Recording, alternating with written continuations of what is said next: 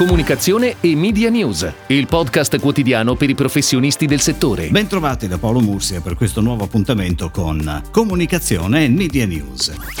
L'osservatorio FCP Asso Internet ha comunicato i dati relativi agli investimenti pubblicitari nel mese di giugno, che vedono ancora un segno negativo, esattamente meno 9,7%. Il dato di chiusura del primo semestre 2020 è pari a meno 15,8%. Il presidente di FCP Asso Internet, Giorgio Galantis, ha affermato che a luglio potremo registrare una netta inversione di tendenza con un'aspettativa di ritorno in territorio positivo dell'andamento degli investimenti pubblicitari. Segnali positivi che invece arrivano già dall'Associazione Italiana Editori, che segnala come da metà giugno gli italiani sono tornati a comprare in libreria e grande distribuzione quanto nell'anno precedente, mentre gli acquisti online sono aumentati rispetto al 2019, consentendo così un primo recupero delle quote perse nei mesi precedenti. Infine, il centro studi di UNA stima che nel 2020 a soffrire maggiormente la contrazione degli investimenti pubblicitari sarà il cinema, la cui stima è prevista a meno 53,8%,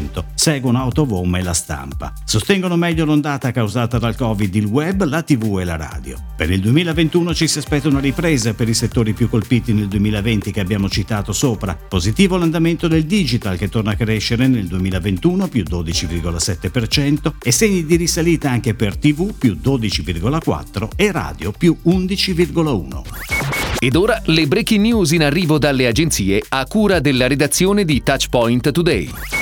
Per il triennio 2020-2022 Danone sarà official partner delle nazionali italiane di calcio. Accompagnerà quindi gli azzurri, le azzurre e i tifosi italiani nei prossimi eventi internazionali e competizioni che li vedranno coinvolti durante i campionati europei maschili e femminili fino alla prossima Coppa del Mondo 2022 in Qatar. Lo farà con i marchi Actimel, iPro e Danet, ma sarà Actimel il principale portavoce di un messaggio di positività e resilienza, con il messaggio forte dentro, più forti insieme. Alberto Salvi, amministratore delegato di Danone, ha commentato in questo momento di difficoltà ma anche di positiva ripartenza, abbiamo pensato di dare un segnale importante a supporto del sistema sportivo nazionale attraverso una forte partnership. Il beauty retailer italiano Naima ha individuato come partner di comunicazione Ideal, agenzia della holding di comunicazione This is Ideal, che si occuperà della strategia offline e online, ATL, BTL, POP oltre che della gestione dei canali social. Il primo step di questa collaborazione è la campagna multicanale nata durante la fase di lockdown, sotto l'hashtag La bellezza non si ferma, per dare continuità di messaggio al consumatore e che prosegue ora con il claim L'Italia, quella bella, per sottolineare l'italianità del brand e la forza della ripartenza dei beauty store.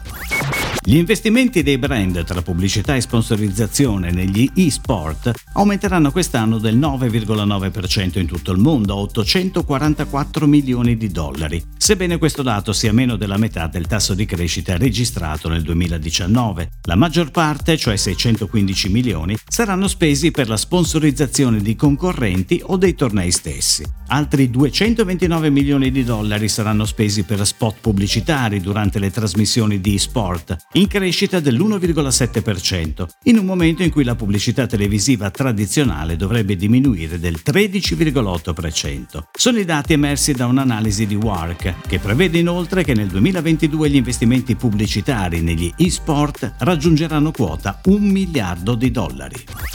L'agenzia B-Cube ci mostra in modo ironico e autentico quanto sia facile trovare su eBay l'oggetto di cui abbiamo maggiormente bisogno con la campagna Trova il tuo. Dalle esigenze più pretenziose, come trovare la giusta racchetta da tennis per vincere una partita contro il tuo capo senza perdere il lavoro, alle più comuni come scattare una foto in grado di diventare la pick of the day. È proprio intorno alla ricerca della foto perfetta che ruota il video hero della campagna, che si completa con vari contenuti social creati ad hoc su Facebook Facebook e Instagram, oltre a diversi bumper ads.